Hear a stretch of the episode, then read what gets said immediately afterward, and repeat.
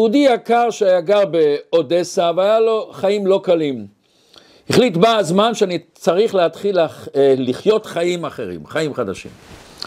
נסע לאמריקה, הגיע למיאמי, ופעם ראשונה הוא נכנס לבית כנסת מפואר במיאמי, התיישב בכיסאות האחרונות, אף אחד לא מסתכל עליו בכלל, אף אחד לא מתייחס אליו.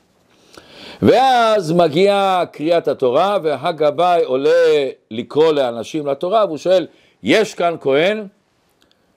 ואותו רבי יצחק חושב לעצמו, וואו, יש לי הזדמנות להיות כהן. ברגע שאני פה אהיה כהן, ייתנו לי עליות, אני אהיה חבר פופולרי בבית כנסת, ייתנו לי גם לעשות פדיון הבן וברכת כהנים, אנשים יתייחסו אליי. אז מיד הוא מרים את היד, אומר, אני כהן. או, כולם שמחים. הוא בא, עולה אל התורה ומברך את הברכות, ואחרי התפילה כולם ניגשים אליו. איזה יופי, באת לגור אצלנו, יש לנו כהן, שמחה גדולה. ואחרי התפילה הוא מגיע לרב לומר לו שבת שלום. והרב מזהה את הפנים שלו ושואל אותו, סלח לי, מאיפה אני מכיר אותך? מאיפה אני מכיר אותך? ופתאום, אה, אתה מאודסה, אני זוכר אותך, וואו, וואו, יופי שבאת אלינו לגור. אבל אחרי שנייה הוא חושב, רגע, רגע, אבל אני לא מבין משהו. אני זוכר את אבא שלך, את סבא שלך, את סבא רבא שלך. אף אחד מהם לא היה כהן, איך, איך באת להיות כהן? מסתכל רבי יצחק על אותו רב במיאמי ואומר לו, תדע לך, פה זה אמריקה, ארץ חדשה. אתה מעולם לא נחשבת אצלנו באודסה לרב או לתלמיד חכם. פתאום כאן, מיאמי, נהפכת להיות רב.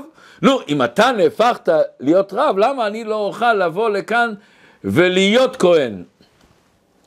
אנחנו היום בחג הפסח, ואנחנו יודעים שכתוב בספרים הקדושים שבחג הפסח שערי שמיים נפתחים לפני כל אחד. ואנחנו צריכים לנצל את הזמן הנעלה הזה, ההכנה לפסח, איך ליצור את הכלים לקבל שפע חדש מן השמיים. לקבל עוצמות חדשות. אבל לפני שאנחנו מתחילים את השיעור השבועי שלנו, רצינו לבקש מכל אחד מהשומעים היקרים בקשה. הדבר הראשון שהקדוש ברוך הוא ברא בעולם זה היה אור. אומר הבעל שם טוב, למה? מכיוון שהתפקיד שלנו להאיר את העולם. להאיר את העולם באור התורה והחסד והאהבה והשמחה. היום בזמננו, עם כל ההתפתחות של הטכנולוגיה, כל אחד מאיתנו יכול במאמץ קטן לעשות דברים גדולים מאוד. השיעור שלנו שאנחנו עושים בכל שבוע מופץ בהרבה רשתות חברתיות, כל מיני סוגים. ויש מיליונים צפיות שכבר השתתפו בשיעורים שלנו. וכאשר כל אחד מאיתנו רוצה לזכות בזכות הזאת להפיץ יותר את התורה בעולם, אנחנו מכירים את העניין שברגע שיש יותר מינויים לשיעור, לייקים לשיעור, או שיש תגובות לשיעור, אז אותם הרשתות החברתיות מפיצות את זה יותר, נותנות לזה יותר פרסום בעולם.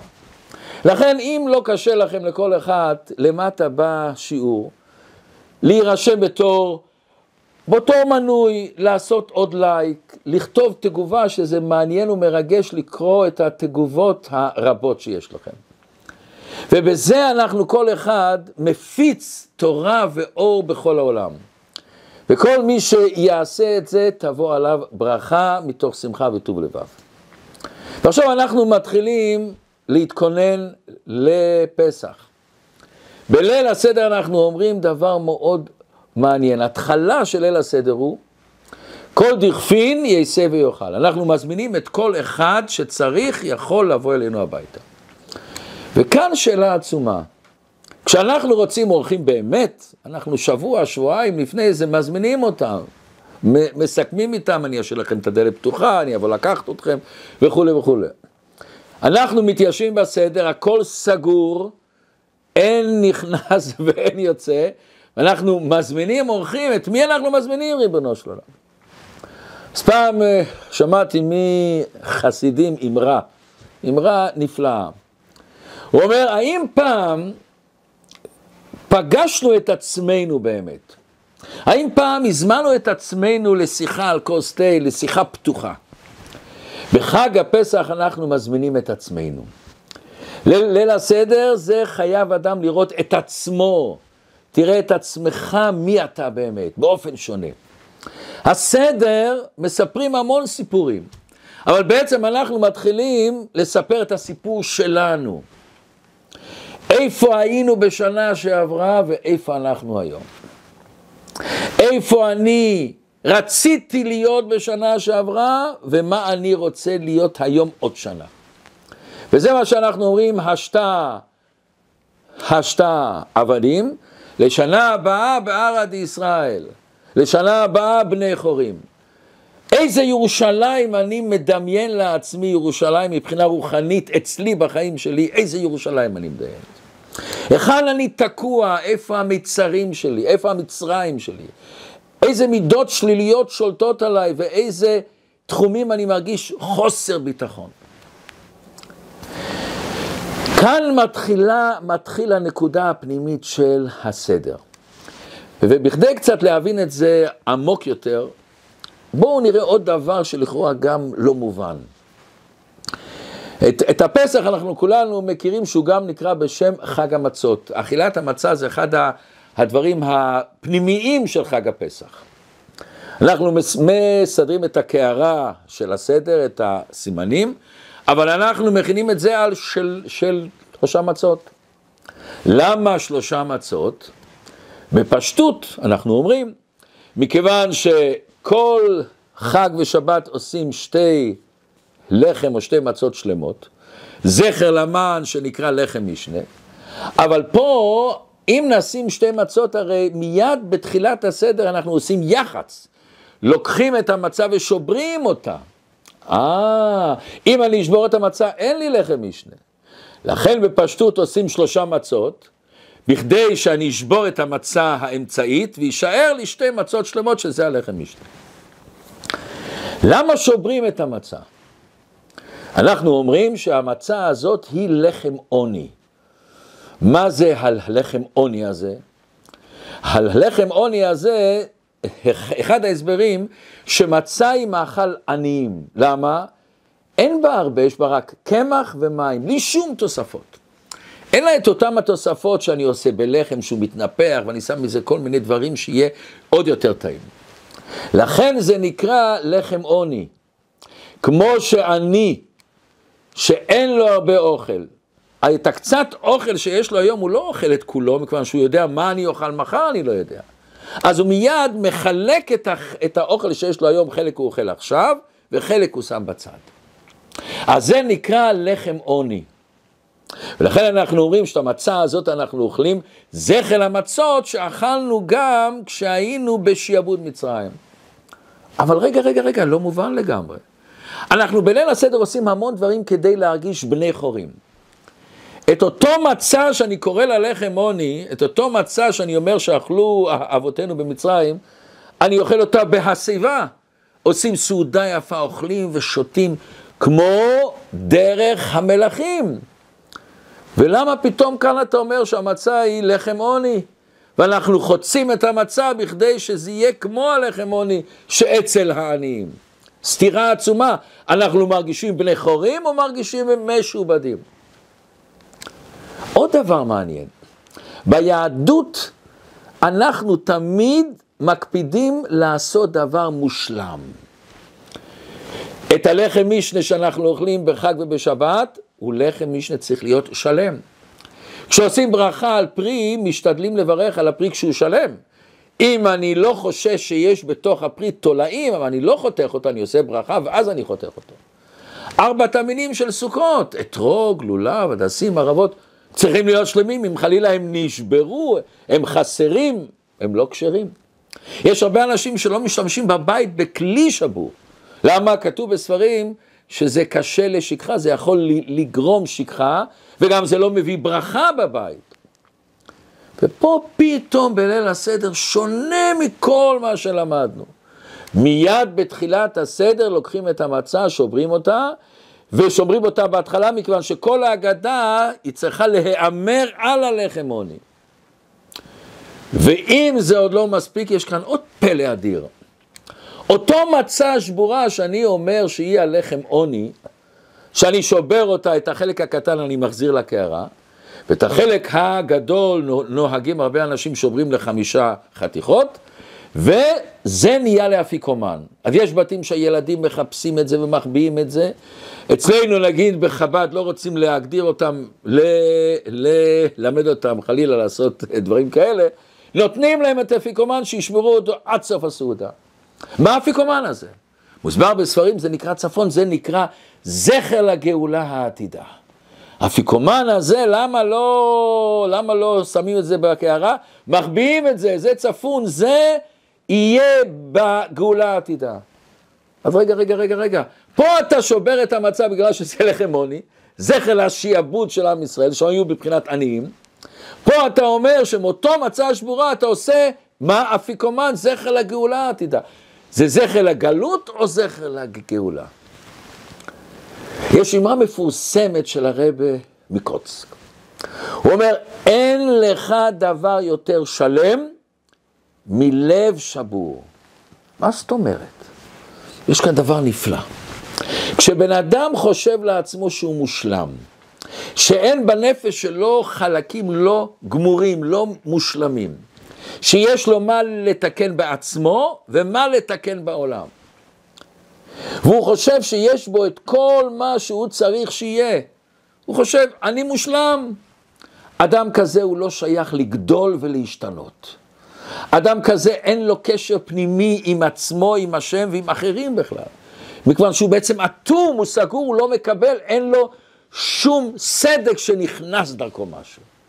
ואולי זה נראה מוזר, אך רק כשאנחנו מרגישים שלמים יותר, אז אנחנו פחות שלמים, פחות מלאים. אנחנו יכולים להשיג הרבה יותר כשאנחנו מבינים שאנחנו עדיין לא שלמים. הלילה הזה בפסח אנחנו יוצאים לחפש את המתנה הנפלאה של חוסר שלמות. את הפתיחות לגדול, להשתנות, לצאת מהשיבוד הפנימי שלנו. משיבוד כזה שלפעמים הוא כל כך עמוק שאנחנו לא מודעים בו בכלל. וכאן מתחילה הגאולה. כאן מתחילה הסממנים הראשונים שאתה בבחינת נגאל. למה? כדי לקבל כוח ולראות את מה ששבור בי, אני צריך להיות בן חורים. אני צריך להיות בבחינת נגאל. זה העוצמה שלי, עוצמה לראות מה שאני לא מושלם, זה סימן שאני בן חורים. אני בן חורים להיות חופשי לצאת מהכבלים שאנחנו יוצרים לעצמנו, להפסיק להעמיד פנים שהכל מושלם אצלנו בחיים, בבית, בעסק. נפסיק לשחק את המשחק הזה, ונהיה מודעים שחסר לנו משהו, שאנחנו לא יכולים להסתדר כמו עכשיו, אנחנו צריכים לגדול. לקבל אומץ, להיות מוכנים להודות שיש לנו חסרונות, שיש לנו דברים שלמים בחיים שלנו. כמה שאנחנו זקוקים לתקן, לשפר, לגדול, לצמוח. הידיעה הזאת היא לא משפילה אותנו, הידיעה הזאת באה מתוך עוצמה פנימית שלנו. זה הגדלות, היופי של בן אדם. כמו שבן אדם, שהוא יודע שהוא צריך לקנות אוכל, חמצן ובגדים בבית, זה לא עושה אותו יותר קטן, הוא לא מתבייש ללכת לחנות לקנות אוכל או לנשום.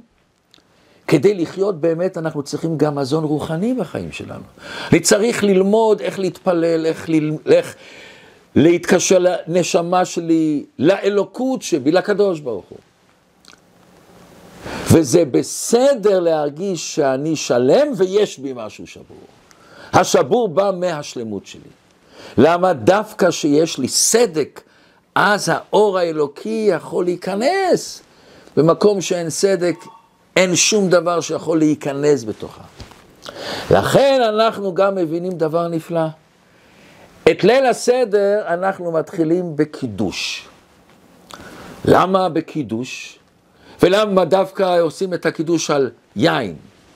למה עושים את הקידוש בעצם על היין? סיבה אחת, תיקון של חטא עץ הדעת, שלפי דעה, חלק מהפרי של האדם הראשון היה ענבים.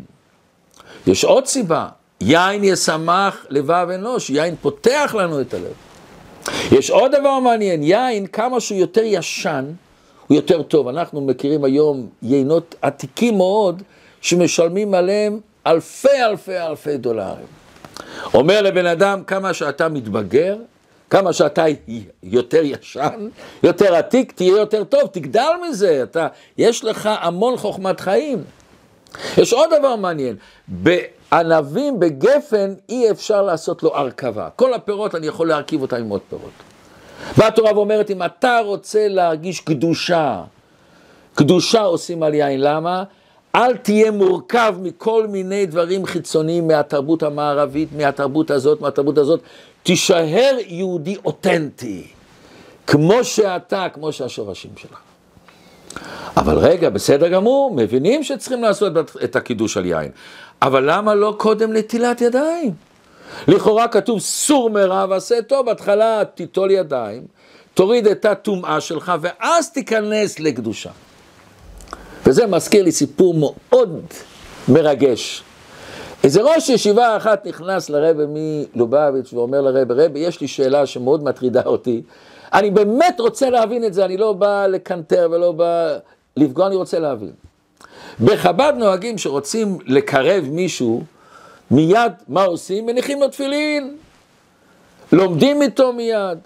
אבל רבי, הבן אדם הזה, לפני הנחת תפילין, אכל טרפות. אחרי הנחת תפילין, חס שלום, הוא גם יכול לאכול טרפות. למה לא בהתחלה לדבר איתו לאכול כשר? למה לא בהתחלה לדבר איתו על שמירת שבת? למה לא לדבר איתו על דברים שלכאורה יותר חשובים מהתפילין?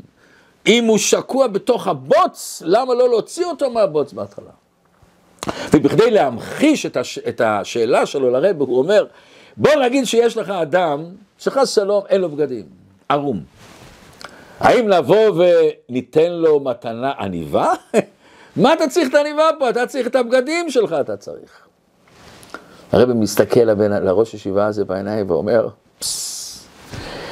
איזה הסבר נפלא אמרת. הוא לא מבין. ואז הוא אומר, בן אדם שאין לו בגדים, שחס ושלום הוא ערום, אבל הוא לא מרגיש בכלל שערום, הכל בסדר, הכל מסודר, אני מושלם, ריבונו של עולם. תן לו עליבה, תרים אותו קצת, פתאום הוא יתפוס שאין לו בגדים. אותו בן אדם, אם אתה תתחיל להגיד לו למה אתה אוכל לא כשר, למה אתה לא שומע שעות, מה, הוא לא מרגיש בזה שום בעיה, הוא, הוא מרגיש שלם. תשים לו תפילין, תקדש אותו קצת, תרים אותו קצת. זה פתאום ייתן לו פרוספקט אחר על עצמו. וזה פתאום ייתן לו את, ה, את החיות, אה, אני צריך להתחיל לאכול כשר. לכן כל פעם אנחנו מתחילים בקידוש. מכיוון שאני לא ארגיש שאני צריך לעשות נטילת ידיים אם אין לי את הקידוש לפני זה. הקידוש מרים אותי, מזכך אותי, מעלה אותי. אה, ואז אני אעשה את הנטילת ידיים כמו שצריך. שבן אדם הוא קולט פתאום שאנחנו במהות קדושים, ולכל יהודי יש נשמה ושליחות בעולם. גם אם חס ושלום עשינו עבירות ועשינו חטאים, ולפעמים אנחנו לא שלמים. אבל דווקא הרגשה הזאת שיש בך את הקידוש, את הקדושה, היא תגרום לך להרגיש שיש דברים שעוד שבורים. ובואו נשמע מדרש מרגש מאוד, תנא דבי רבי אליהו. רבי אליהו, באותו מדרש, על איך שכתוב, שאמר לי רבי, שני דברים יש בלבבי ואני אוהבם אהבה גדולה, תורה וישראל, אבל איני יודע איזו מהן קדם. אמרתי לו אליהו הנביא אומר לו, דרכן של בני אדם שאומרים תורה קדמה לכל, שנאמר השם קנני ראשית דרכו. אבל אני אומר, ישראל קדמו. שנאמר קודש ישראל להשם ראשית תבואתו. אומר אליהו הנביא, ישראל הם במדרגה יותר מאשר התורה. זאת אומרת, כל יהודי צריך להבין, אתה קדוש גם אם חלילה וחס יש לך דברים שבורים בך. מספרים כזה סיפור, שפעם האפיפיור בא לבקר בארצות הברית, ושלחו לו, עשו לו קבלת פנים, ושלחו אותו, ב... ושלחו לו מכונית לימוזינה יפה, ארוכה, שחורה, משהו. הנהג היה יהודי, והוא מכניס את האפיפיור, הוא מושיב אותו בספסל האחורי, כמו שמושיבים אנשים חשובים, והוא נוסע. ובאמצע הדרך אומר האפיפיור לאותו נהג יהודי, תשמע, אני למדתי נהיגה, אבל מאז שאני אפיפיור לא נותנים לי לנהוג, ואני נורא מתחשק לי לנהוג. אולי בוא נחליף, אתה תשב מאחורה, ואני אשב מקדימה, ואני קצת אנהג, תן לי קצת. הוא אומר לו, בשמחה. עוצרים בצד, הולכים החוצה, מחליפים מקומות, והאפיפיור לוחץ על הבנזין, נוסע 100 מיילס, 150 מיילס, 200 מיילס, כמו שאומרים בארץ, קורע את הכביש. ועוצר אותו שוטר, אה, עוצר, אומר לו שיפתח את החלון, פותח את החלון והוא רואה את האפיפיור. הוא בשוק. הוא מיד מתקשר למפקד המשטרה שלו, הפרטי, ואומר לו, מה אני עושה? עצרתי פה מישהו, נסע מעל החוק, בעצם אני צריך לקחת אותו לתחנת משטרה, אולי אפילו צריך להכניס אותו לבית סוהר, בית משפט, מה אני עושה איתו? אז אומר, מה, מה הבעיה? הוא אומר, כן, אבל הוא בן אדם חשוב מאוד, אני חשוב. חשוב, מה, מה, מי זה?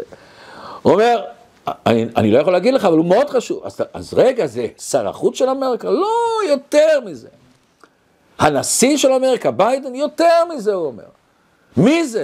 הוא אומר, תראה, אני לא יודע בדיוק מי הוא, רק אני יכול להגיד לך דבר אחד, האפיפיור הוא הנהג שלו, הוא יושב אחורנית, הוא הנהג שלו. ככה יהודי צריך להרגיש. ולכן עושים דבר ראשון קידוש.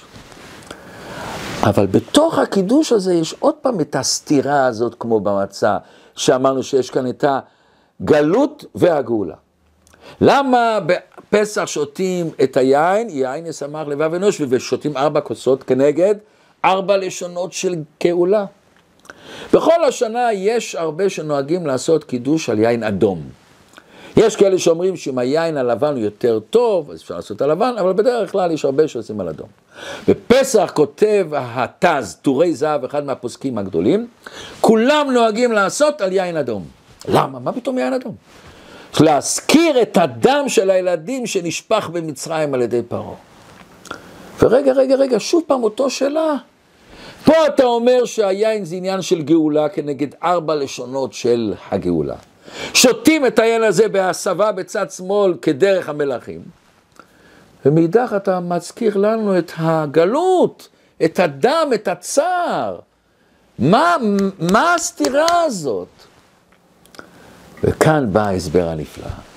כמו שהקוצקי רבר אומר, אין לך דבר יותר שלם מאשר לב שבור. יש אנשים שלפעמים מתחילים לחשוב, אם אני צריך להיות לב שבור, זאת אומרת, אני צריך לחשוב על החסרונות שלי, על הרע שיש, על כל הטרגדיות שעברתי. אבל מצד שני אתה אומר לא, שצריכים להתעלם מהחסרונות האלה. אני מבולבל לגמרי, מה אני צריך? אני צריך כן לחשוב על, ה, על, ה, על, על הדברים השבורים שלי או לא על הדברים השבורים שלי. איך הדרך הישרה? מסביר אדמו"ר הזקן דבר נפלא. זה מה שאמרנו, אתה מתחיל עם הקדש. את היח"צ אתה עושה אחר כך. הדבר ראשון, בן אדם צריך להרגיש את הקדושה שיש בו. והלב הנשבר שיש לך, הוא לא מגיע מהרגשה של ייאוש, זה הפוך מייאוש. זה מצב שהבן אדם מרגיש את כל הקדושה שבו, את הקידוש שבו. ודווקא בגלל שהוא מרגיש את הקידוש, את העוצמה שלו, את ה"אתה בחרתנו מכל העמים", זה יוצר אצלו שאיפה קדושה להיות יותר. הרצון, תקווה, אמונה, אני יכול יותר, יש לי הרבה יותר. ואז אני רואה את הקושי ואני מודה שאני יכול להשתנות. להאמין שאולי אני רחוק מהמקום שאני רוצה להיות, אבל אני בהחלט יכול להגיע לשם. לב נשבר זה לא ייאוש, זה הפוך מייאוש. זה מצב של תקווה, זה, זה מצב של אור, של קדושה, של רצון לראות את הקושי בצורה שזה האתגר שלי. זה הצורה איך שאני יכול לגדול, לצמוח. דווקא המקום השבור הזה, זה הסדק שדרכו נכנס האור. זה אני מודה לעצמי שאני צריך עזרה מכיוון שאני יכול להשתנות. לב נשבר זה להבין שאני, גם שאני אולי לא במקום, אבל אני יכול להגיע לשם. אני לא חי בפנטזיה שאני מסודר והכל בסדר, אני לא מתנהג כאילו לא קרה כלום, ואם החלטתי לכעוס, או, או החלטתי להפסיק, סליחה, להפסיק לכעוס, או להפסיק לקנא, אני מתקן את זה גם אם אחרי זה נפלתי עוד פעם. עצבות זה ההפוך של לב שבור. עצבות זה שאני רואה רק את הקשיים, שנדמים לי כהר ואני מתייאש, או יותר מזה, אני מאשים אחרים, אני משחרר את כל האחריות על המצב שלי, אנשים אחרים. ואני זוכר כמה זה הגשה נפלאה שפתאום בן אדם, כמו שאומרים, נופל לו האסימון, תפסיק להש... להאשים אנשים אחרים. תנסה לעזור לעצמך, אל תהיה מתגונן כל הזמן. לכן אני מבין שאותו אכילת מצה שמצד אחד זה לחם עוני, אותו אכילת מצה היא תביא אותנו לגאולה. אותו, אותו היין הזה שמזכיר לנו את השיעבוד של מצרים, הוא הגלות הזה ידחוף אותי אל הגאולה. מכיוון שאני מרגיש שחסר לי משהו ואני יכול להיות יותר. וזה בעצם מה שאנחנו אומרים, אותו המצה הזו שאנחנו אוכלים על שום מה. מצד אחד אומרים על שום שלא הספיק בצקם של אבותינו להחמיץ. זאת אומרת, אנחנו אוכלים את המצה זכר לגאולה. ומצד שני אנחנו אומרים שאנחנו אוכלים את המצה בגלל הלחם עוני. הלחמאניה דיאכלו אבותינו בארד המצרים. זה נראה שתי דברים שהם סותרים, אבל באמת זה אותו דבר. הם מאוד קשורים, קשורים במהות שלהם. היציאה ממצרים של כל אחד מאיתנו, הגאולה מתחילה בזה שיש לי מספיק עוצמה וכוח נפשי לראות עדיין מה שבור אצלי, מה המיצרים שלי, שהם מנסים לשלוט עליי. יש כזאת אה, אמרה, שמה ההבדל בין בן אדם לנמלה? כשהנמלה הולכת ברחוב ורואה שלולית של מים, היא בטוחה שהיא נמצאת על יד אוקיינוס, והיא לא תוכל, היא לא תוכל לעבור את האוקיינוס הזה. אבל בן אדם שרואה שלולית, הוא לא מתפעל מזה, אני עובר, אני נותן קפיצה ואני עובר. בכדי לראות את החיים באמת, אנחנו לא צריכים להישאר נמלים. יש אנשים שמסתכלים, וואי, יש לי את הבעיה הזאת, בעיה הזאת, זה קרה לי, זה קרה לי, זה צחק ממני וזה, וכולי וכולי, ועושה מזה סיפור שלם, אני באוקיינוס, איך אני עובר אותו? אתה צריך לגדול, לגדול, ריבונו של עולם, להפסיק להיות נמלה. וזה העוצמה הנפלאה. ולא כמו שהרבה אנשים אומרים שהמודעות שיש לי איזה חיסרון, מוריד לי את הערך. הפוך, זה נותן את הגדלות. איך אנחנו אומרים? אין צדיק בארץ אשר יעשה הטוב ולא יחטא. אחד הבירורים בחסידות, מי זה שיכול להרגיש שהוא לא גמר עד הסוף ולא יחטא שהוא פספס באיזשהו מקום? דווקא הצדיק. דווקא הצדיק שהמבט שה, שלו הרבה יותר עמוק, יותר רחב, יותר גדול, הגדלות שלו יותר גדולה, הוא מרגיש שאני יכול יותר. מה שאנחנו לא מושלמים, זה לא חטא שלנו. השם ברא אותנו שיש לנו יצר רע ויצר הטוב. השם ברא בעולם שהעולם הוא לא מושלם. האלוקות, השכינה, ההשגחה הפרטית, מכוסה. טבע שהשם הטביע את האלוקות. אבל למה הקדוש ברוך הוא עשה את זה? בכדי שאנחנו, אנשים לא מושלמים, ניצור כמה שאנחנו יכולים שלמות בעצמנו. כמה שאנחנו רואים שהעולם לא מושלם, שניצור בו שלמות. איך כתוב במדרש, אשר ברא אלוקים לעשות, הפסוק האחרון בבריאת של השמיים והארץ. אומר המדרש, מה זה לעשות? לתקן. כל הכוונה היא שאתה תיצור את הדבר. מישהו פעם אמר משפט מאוד יפה. הוא אמר, אתה הפסל ואתה הפסל. מה זה פסל? פסל אני לוקח חומר גלם, חתיכת אבן, חתיכת עץ, שאין בזה שום משמעות, שום ערך, זה נראה מכוער. ואני מפסל אותו, אני עושה לו צורה יפה. הקדוש ברוך הוא עשה אותנו שאנחנו באיזשהו מקום החומר גלם הזה, הפסל הזה. אבל מי הוא זה שיהיה הפסל, האומן שיעשה את זה? אומר הקדוש ברוך הוא, זה אתה צריך לעשות.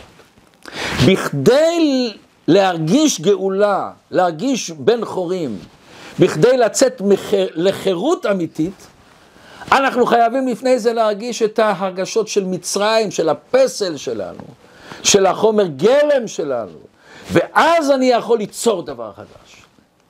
וזה, תראו איזה דבר נפלא. בפסח אנחנו אוכלים את המצה ואוכלים את המרור, שתי דברים סותרים אחד את השני. פתאום בא הלל ואומר לו, לא, לא, בכדי לצאת ידי חובה אתה צריך כורך לאכול את המצה עם המרור ביחד. למה זה? מה זה? פסח, לערבב שתי דברים כל כך שונים מן הקצה לקצה? לא, זה אחד. כמה שאתה תרגיש שאתה שבור, אתה יכול לגדול ולצמוח, וזה השלמות שלך. איזה יופי. איזה נפלא לראות בן אדם שפתאום אתה מרגיש שהוא בקשיים ובעיות, ו... ואיך שהוא צומח מזה, איך שהוא גודל מזה, איך שהוא הופך את זה להצלחה. מישהו פעם אמר, ספינה היא הכי בטוחה כשהיא עוגנת בנמל, אבל לא לשם כך עשו ספינות. לא שלחו אותנו לעולם בכדי שנעגון במקום אחד, אלא כדי שנפליג בעולם. וכשאנחנו מפליגים בעולם לפעמים יש סערות, רוחות, מכשולים, אבל אנחנו ממשיכים, ממשיכים לנסוע. זה השליחות שלנו. ובכל בכל מצב אנחנו ממשיכים הלאה, וזה השליחות שלנו. אנחנו לפעמים נפגעים מכל מיני אנשים, נדמה לנו שאנחנו לא חשובים אצל אנשים, אנחנו לפעמים מאוכזבים אנשים קרובים שלנו, אנחנו לפעמים עברנו משהו בעבר שלנו. אנחנו מרגישים לפעמים שליטה על ידי תאוות ורצונות שונים שסוחבים אותנו לכל מקום. אבל אנחנו כמו הספינה הזאת, שבאנו לעולם בשביל לנסוע, בשביל לעבור את הרוחות האלה, בשביל לגדול מזה, לצמוח מזה. פעם היה איזה חסיד עסיסי, קראו לו רב מוטל קזלינר, מי ששמע עליו, יהודי רוסי כזה, הלך למסירות נפש ברוסיה, משהו. אז הוא פעם התוועד אצלנו, אז הוא אמר כזה משפט. הוא אמר שהיינו בחורי הישיבה, אמרו לנו שאנחנו צריכים להיות כמו מלאך באונייה. מה, מה, מה העבודה של מלאך? הוא אומר, הדבר הראשון שמלמדים את המלאך, האונייה הרי זזה לכל מיני צדדים, לשמאל, לימין, לאחורה, קדימה. מלמדים אותו איך שאתה תוקע את שתי הרגליים שלך, ואתה לא נופל, אתה לא נופל. אתה יכול לזוז קצת פה וקצת שם, אבל הרגליים הבסיס תמיד חזק. זה לימדו אותנו שבחיים יש רוחות ויש שערות, אבל אתה צריך לעמוד חזק, וזה הגדלות שלך.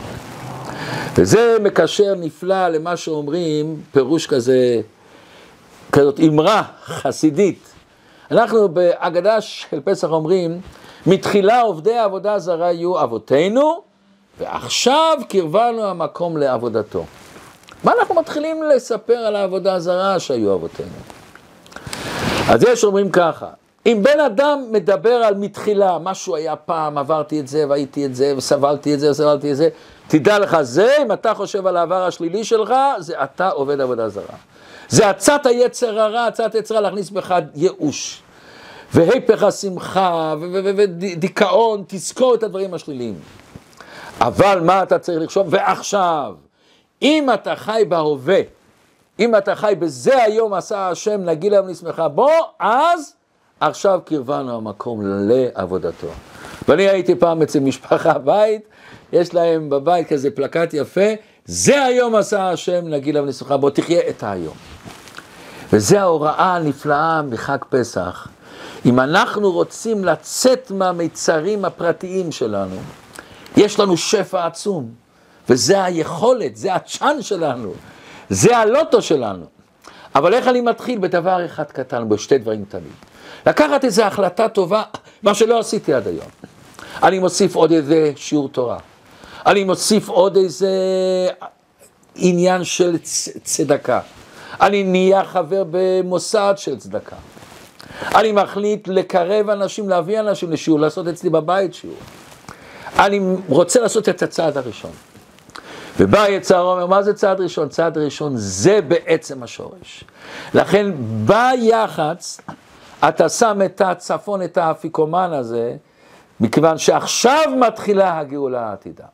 עכשיו שאתה יושב בליל סדר, ואתה מודע שאין דבר יותר שלם מאשר לב שבור, ואתה מחליט, אני רוצה להיפתח יותר, לגדול יותר, לראות את השלולית מים קטנה בשבילי, ואני מחליט לעשות איזה מעשה אחד קטן. שתי מעשים, שלושה מעשים. פה התחלתי את היציאת מצרים שלי. ולעתיד לבוא נראה שהדבר הגדול הגדול הזה התחיל להיווצר מאותו הדבר. איך אומרים, החומה הסינית התחילה גם בלבנה אחת. מישהו בא פעם לגן חיות, ורואה את המנהל, ככה מסתובב, הוא רואה את הזברה, הוא שואל אותו, מה זה הזברה? זה בעצם הוא שחור עם פסים לבנים או הוא לבן עם פסים שחורים? ואז המנהל אומר לו, מותר לי לשאול אותך, אנחנו מכירים שתמיד יהודים עולים בשאלה. האם אתה בן אדם טוב עם לפעמים מעשים רעים, או שאתה אדם רע עם לפעמים מעשים טובים? האם אתה מאושר עם כמה ימים עצובים בשנה, או שאתה עצוב עם כמה ימים מאושרים בשנה? הפסח אומר לנו שאתה בעצם מאושר, אתה בעצם לבן. אבל בכדי להיות באמת לבן אתה צריך להרגיש את הנקודות השחורות שאתה צריך לתקן אותן. ותתחיל שלב שלב, אבל תמיד תעשה את זה מבחינת קדש. צריכים את הנטילת ידיים, ברור שצריכים, צריכים את היח"צ, אבל היח"צ הוא, אתה רואה ביח"צ, בלחם עוני, אתה רואה את הגאולה, את השיבה, את השמחה, את העושר, את הבן חורים שלך. ובואו אני אספר לכם סיפור מרגש מאוד, שמעתי את זה לבד מהרב ישראל מאיר לאו, שהיה הרב הראשי לארץ, נדמה לי שגם הוא כתב את זה בהגדה שלו, אם אני לא טועה. הוא מספר בשנות התשעים שנפתחו שערי ברית המועצות ובאו יותר ממיליון עולים חדשים לארץ. והתחיל ברבנות אתגר גדול מאוד של בירור היהדות, מכיוון שבאו גם הרבה לא יהודים. ואז הוא מספר, אז הרב לאו היה הרב הראשי בתל אביב, נכנס לבית דין בן אדם, בן 42, והוא רוצה להוכיח שהוא יהודי, והוא מביא שתי אנשים. אז הרב ישראל מרלו היה הרב והבת של העיר תל אביב, והוא שוחח איתם. אז היא, אחד, מהם אומר, אני רוצה להעיד אני לפני 42 שנה השתתפתי בברית מילה של אותו בן אדם. השני היה חסיד חב"ד זקן, הוא אומר, אני לא הייתי בברית, ואני לא מכיר את אימא שלו ואבא שלו. אה, זאת אומרת, אני לא מכיר אותם אישית, את הבן אדם הזה אני בכלל לא מכיר, אבל אני רוצה לספר סיפור אחד, את הקשר שהיה לי עם אימא שלו. היא עבדה כמנהלת מחלקה בבית רפואה במוסקבה. היא לא הייתה בכלל דתית. אבל היה לה איזה מסירות נפש, קנאות של מצווה אחת. מה המצווה? תשמעו, היא הייתה מעשנת כרונית. כל יום היא ישנה שני קופסאות סיגריות. אבל כל יום בלילה היא לקחה קופסה אחת שהיא הייתה צריכה לקחת אותה למחרת לעבודה, הוציאה סיגריה ושמה אותה בקופסה מתחת אל המיטה. כל לילה סיגריה אחת בתוך הקופסה. אחרי פורים היא הייתה מוציאה את ה-365 סיגריות שהיא אספה כל השנה, והיא הביאה לי אותם הביתה, ומזה אני, אני מכיר אותה. והיא ביקשה ממני תמיד למכור את הסיגריות האלה. ולי היה את הקשרים בשוק שחור, עשיתי את זה. ואחרי זה היא ביקשה שאני אקנה לה כמה קילו קמח, והיא רצתה לשלם כמה שזה לא יעלה, שאני אעשה לה מצות מודרות בלי חשש קל של חמץ. זה אני מכיר את האישה הזאת. ואז הבית דין פסקו, הוא יהודי. אבל הרב לאו התרגש מאוד מהסיפור הזה. הוא ביקש לשוחח עם האימא. אני מכיר את הרב לאו מאוד אישית, והוא אדם מאוד בעל רגש. ואז ניסו לחייג לרוסיה, אז היה סיפור שלם, צריכים להתקשר למרכזייה, מרכזייה התקשר, סיפור שלם, אבל הוא הגיע אליה בסוף. ואז כשהוא, שוחח איתה, אז הוא אומר, אומר לה בקול חנוק מדמעות. אני רוצה להגיד לך, שמעתי את הסיפור שלך ואני מאוד מתרגש, הוא אומר. אני חוגג את, את הפסח פעם אחת בשנה. ליל הסדר אצלי זה ערב אחד, ואחרי זה אני עושה עוד את השבעה ימים. את חוגגת את הפסח 365 יום. הפסח אצלך בלב, בנשמה שלך, 365 יום. ולתת את הסיגריה הזאת שאת כל כך משועבדת עליה רק בשביל המצעה הזאת. וזו השאלה שלנו. האם אנחנו נוכל השנה להתחיל לעשות פסח כל השנה? לקחת איזה דבר חדש, איזה התחדשות, איזה החלטה טובה, איזה מצווה טובה, איזה דבר שנוכל לספר את זה לילדים שלנו, לנכדים שלנו, לנינים שלנו. בפסח תשפ"ג התחלתי לעשות את זה, ואני ממשיך עד היום. ושאשתי תשמע את זה, שכולם ידעו מסביבי ותיקח את זה בתור גדלות נפש, אל תגיד זה כלום. זה היצרה רוצה להוריד אותנו. להרים את ההחלטה הזאת, לצמוח ממנה ולגדול ממנה ולהרגיש כל השנה בן חורים, בן חורים. ומהמצווה הזאת בטוח יצא עצים שלמים של פירות שלמים. שהשם ייתן לכולנו חג פסח כשר ושמח, שנגדל ושנצמח ונזכה בקרוב ממש לחגוג את הפסח בארץ ישראל מתוך אחדות ישראל, ריבונו של עולם, אחדות ישראל, ונזכה לביאת משיח צדקנו בקרוב ממש.